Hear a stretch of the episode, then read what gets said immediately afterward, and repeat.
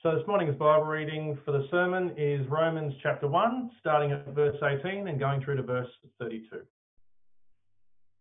The wrath of God is being revealed from heaven against all the godlessness and wickedness of people who suppress the truth by their wickedness.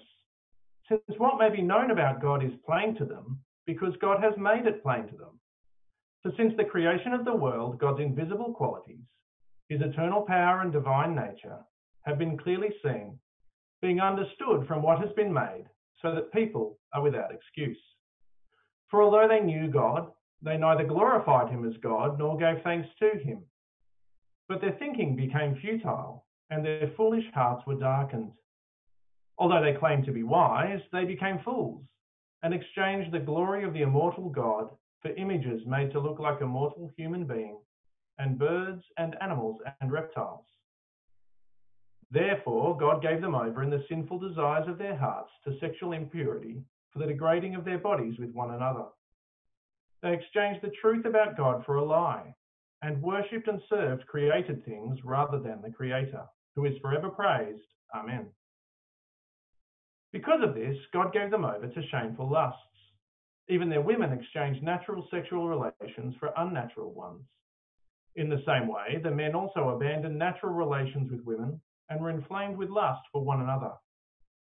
Men committed shameful acts with other men and received in themselves the due penalty for their error. Furthermore, just as they did not think it worthwhile to retain the knowledge of God, so God gave them over to a depraved mind, so that they do what ought not to be done. They have become filled with every kind of wickedness, evil, greed, and depravity. They are full of envy, murder, strife, deceit, and malice. They are gossips, slanderers, God haters, insolent, arrogant, and boastful.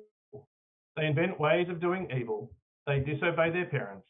They have no understanding, no fidelity, no love, no mercy.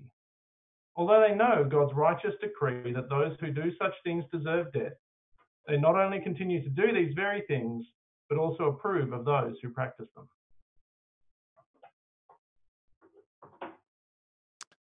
Well, good morning, everyone. My name is Gavin, and I'm on the ministry team here at Camden Valley Anglican, which is my great joy and privilege. And firstly, I want to give my congratulations to all mums today.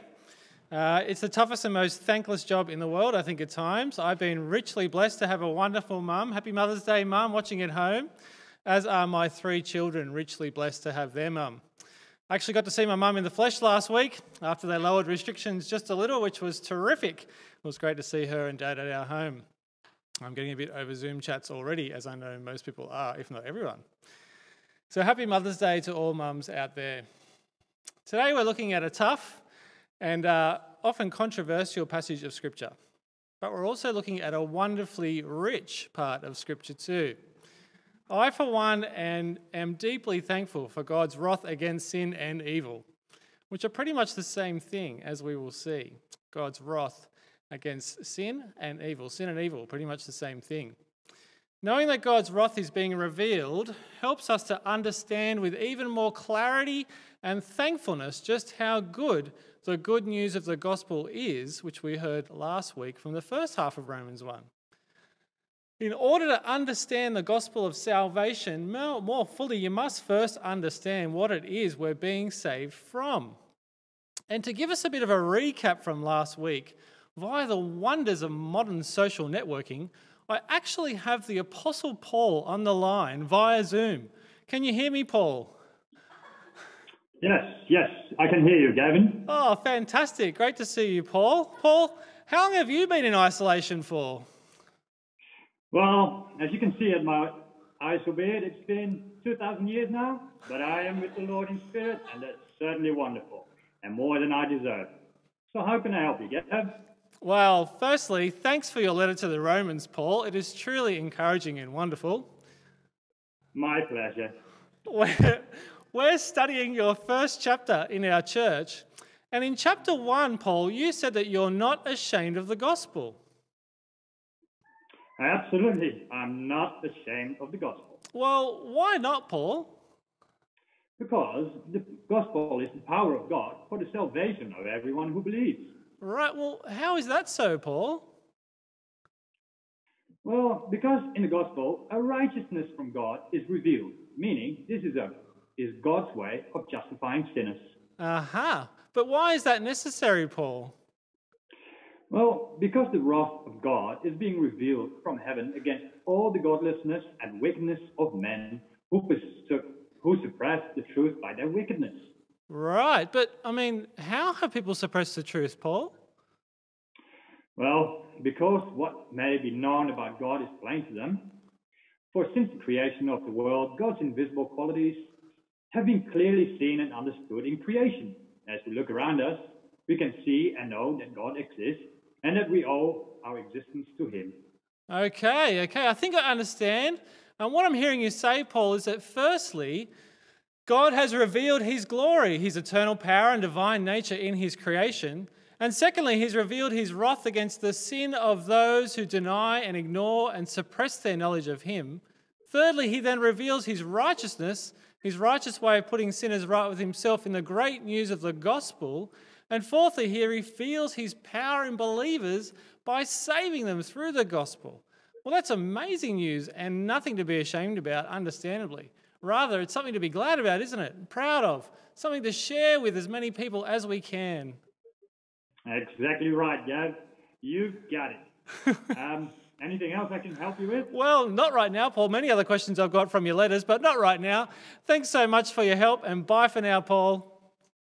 All right. Bye, Jeff. Bye, everyone. Enjoy the letter. Wow. The, the wonders of modern technology, hey? Zooming the Apostle Paul. That was super helpful.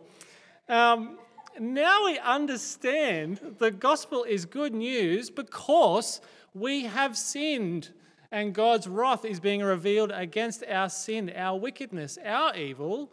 And God has offered salvation from his coming wrath for our sin. Right. That helps us to understand the link between the first half of Romans 1 and the second half of Romans 1, which we're going to unpack now. But before we really dive in and dissect the text of Romans 1 18 to 32, I want to first chat, chat briefly about God's wrath, which is um, said there for us in those first couple of words. The wrath of God is being revealed. I don't know about you, but when I hear the word wrath, I think it's, I think it's a bad thing. It seems like an extreme thing, perhaps an abusive parent who's flying off the handle at their kids cruelly and unnecessarily. Necessarily. But this is not God's wrath. God doesn't fly off the handle. He isn't emotional in the same way as we are. He isn't in any sense out of control of his emotion and action. God's wrath is his revulsion at sin, his deep abhorrence of evil, and his consequential action in opposition to sin and evil. Now, evil's another strong word we don't like, isn't it? I don't like to think about myself as being evil. The Joker from the Batman movies is evil. Satan is certainly evil. I can be a bit mean, but I wouldn't say I'm evil. But a biblical definition of evil is anything and anyone in opposition to God. Any action done contrary to the will of God is evil. Put it that way, and we do evil all the time, don't we? Sin and evil are pretty well synonymous. And the wonderful truth about God is that He is on a 24 7, 365 day a year mission against sin and against evil.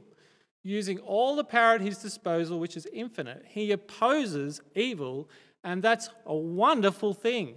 That's awesome news. I don't like evil. You don't like evil. We don't like evil existing in our world, and God is doing something about it and ultimately did something about it at the cross. The hard truth then is looking in the mirror and discovering in our heart of hearts we are evil. God opposes people for their evil, for their wickedness. Praise God for the good news of the gospel that saves us from his righteous wrath against us for our evil. Through faith in Jesus, we are saved. We have salvation. We have rescue from his wrath, which is rightly being revealed upon the world. God's wrath, his right and good anger at sin and evil, is being revealed against evildoers, which is all people. But we can have salvation from his wrath through faith in Jesus. How good is that? Now let's have a look at our text today and dive in. If you're following on the outline, we're up to um, point two the sin retribution cycle. Um, verse 1, sorry, verse 18, the first verse, establishes for us a sin retribution cycle that repeats itself three more times throughout the passage. Firstly, people know that God exists because God has made himself known, but they suppress the truth. They deny God's rule and hence deny his existence. Consequently, there is divine retribution or wrath directed at the evildoer, and this cycle is repeated three times throughout the passage, as we will see. If you look with me at verse 18, you will see the subject of God's wrath, which is godlessness and wickedness, and those who commit these things. Godlessness is sin against God. Wickedness, generally speaking, is sin against people. Now, what is clear in the Bible is that a day of judgment is coming in the future when all will stand before the Lord Jesus in judgment.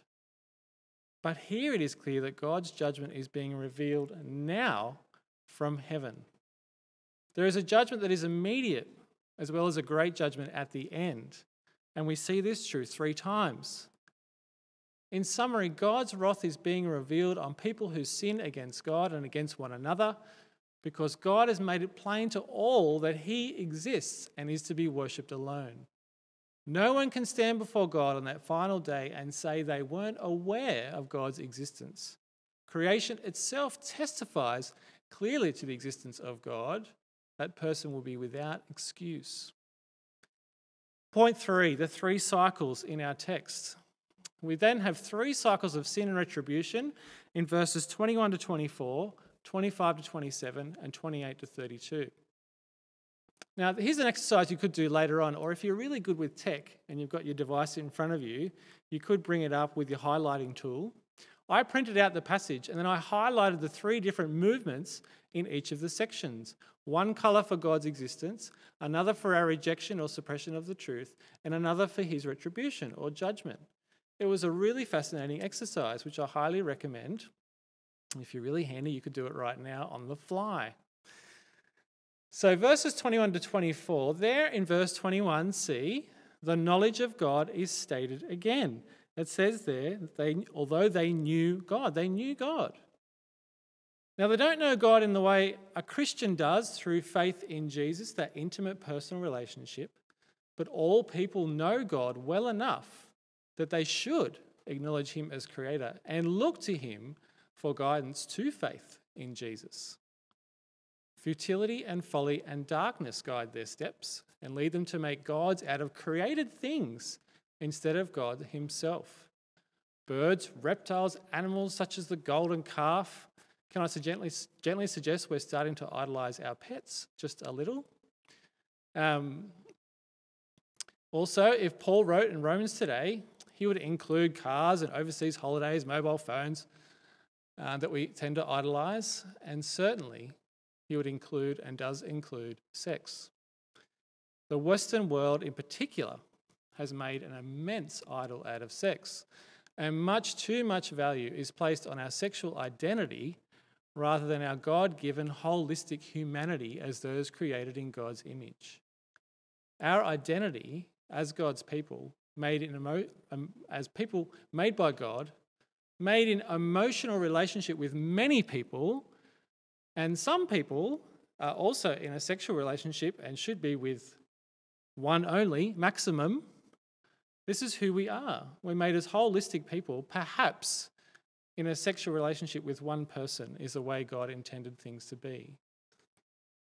Yet, verse 24, sexual immorality of differing kinds is right there in the first century and certainly in our century. Paul doesn't stipulate in what type of forms he's talking about sexual immorality here, but safe to say that all forms of a sexual relationship outside of a marriage between a man and a woman are forbidden by God's law. It says there that people degrade themselves with others sexually, and God's retribution is to hand them over to that degrading, to learn the lesson the hard way, you might say. Our humanity and identity is degraded and eroded when we sin in this intimate way with our bodies. We sin against God, we sin against another person, and we sin against ourselves, our own bodies made in God's image, when we sin sexually. So God hands them over to that personal damage as punishment. It is clear that God often withholds evil in the world. He holds it back from us personally and from our world. But it's clear that at other times, Christians and non Christians alike are handed over by God to their sinful desires, which always damages them, in the hope that they will turn back to Him. Verses 25 to 27. Again, they know the truth. They know the truth. There it is again, highlight it. But they exchange the truth for a lie. They worship created things. In this case, Paul is more specific about the sin that they are committing. Let me read verses 26 to 27 from the Bible again. Because of this, God gave them over to shameful lusts. Even their women exchanged natural sexual relations for unnatural ones. In the same way, the men also abandoned natural relations with women and were inflamed with lust for one another. Men committed shameful acts with other men and received in themselves the due penalty for their error. The Bible again is clear that God hands them over to their sin. This is their judgment upon them. This is the penalty for their error the consequences and the damage done to them by their sin through these acts. What they are doing is firstly described as shameful lusts, or dishonourable, or even unclean passions. It's clear that what they are doing is sin. It is against God's will and design for them. Women exchange natural sexual relations for unnatural ones. That is, women had sex with women instead of with their husbands. In the same way, men were inflamed with lust for other men, having sex with them rather than wives. What does natural sexual relations mean? It's important to note that these people know God because God has made his existence plain to them. God's plan for sex is explicit right from the start of the Bible. Genesis 2 in the Garden of Eden one man and one woman married for life is the only circumstance under which God permits sexual relations. One man and one woman married for life. There is no other model for human sexual relationships given by God in the Bible and therefore permitted by God in our lives. One man and one woman married for life is the natural order of things, meaning the God given order of things. So, natural sexual relations is one man, one woman married for life. Can I say that I truly and deeply sympathise with those people who are genuinely same sex attracted in our highly sexualised culture today? Our culture teaches that our whole identity is wrapped up in our sex life. And if you are same sex attracted or opposite sex attracted, you must pursue a sexual relationship in order to find true meaning and happiness. That is the lie of our culture. Therefore, same sex attracted Christians who want to obey God's law here are completely disenfranchised, as are homosexual and heterosexual people who just want to stay single. Your identity does not come from your sexuality. Your identity comes from being made in God's image. If you're a follower of Jesus, your identity comes from Christ and your union with God through Him. You have been born again if you're a follower of Jesus, and your life is now hidden with Christ. In Him, you are a new and wonderful creation. That is your true identity. Isn't that a wonderful blessing and a wonderful truth? Verse 28 Again, opens with them not wanting to retain the knowledge of God. They had it, but they choose to discard it. Then comes Paul's catalogue of 21 vices or sins in an order that all commentators agree is a bit random, actually. There are some groupings amongst the list. For example, envy, murder, strife, deceit, and malice all depict broken relationships.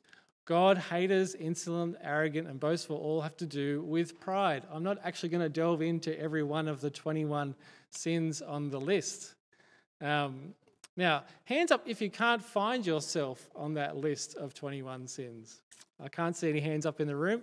I don't think there's any hands up at home either.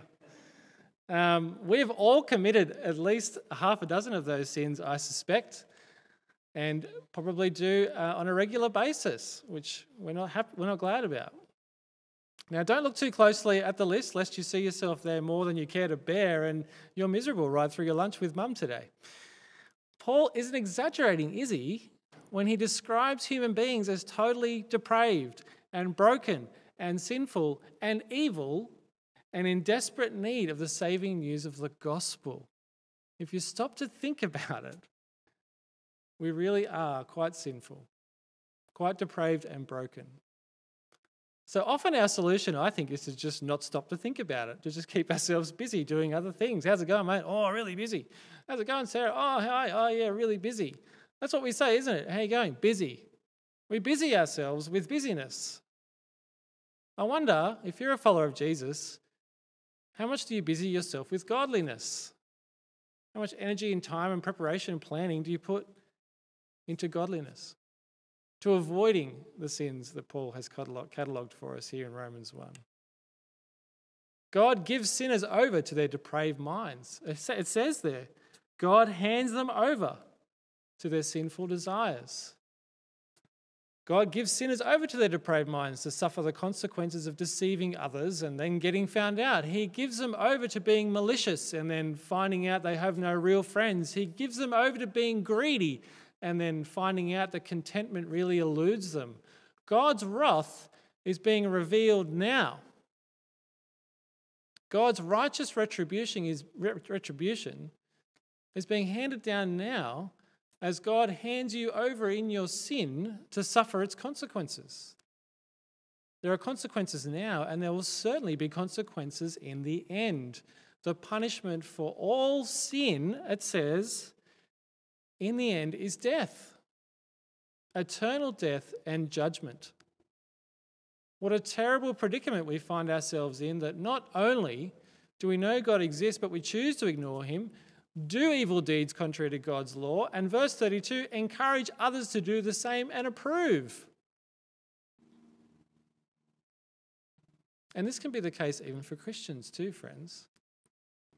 I wonder how often, as Christians, do you justify one another's so called small sins by doing it together, by gossiping together, by slandering others together, by maybe getting a little bit drunk together maybe by stealing together. I've heard too many people are sharing Netflix, Stan, and the like. It's illegal. It's stealing to use someone else's login for your Netflix and Stan. But we do it together and then we don't feel so bad about it.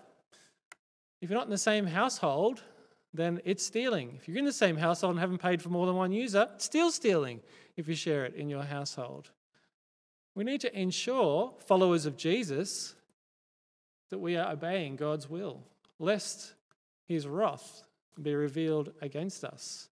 If I'm not, not yet a follower of Jesus, can I implore you to put your trust in Jesus today, to avoid God's wrath now and in the end? Three implications to finish.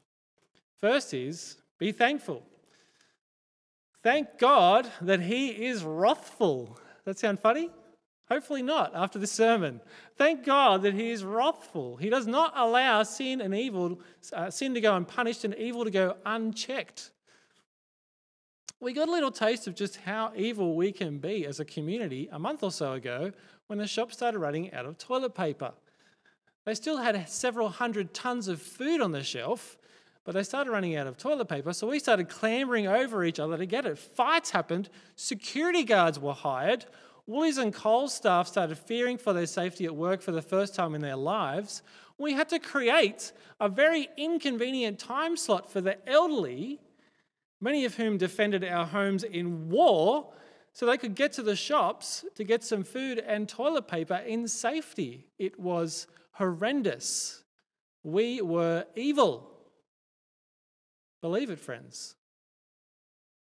in our heart of hearts, we are evil.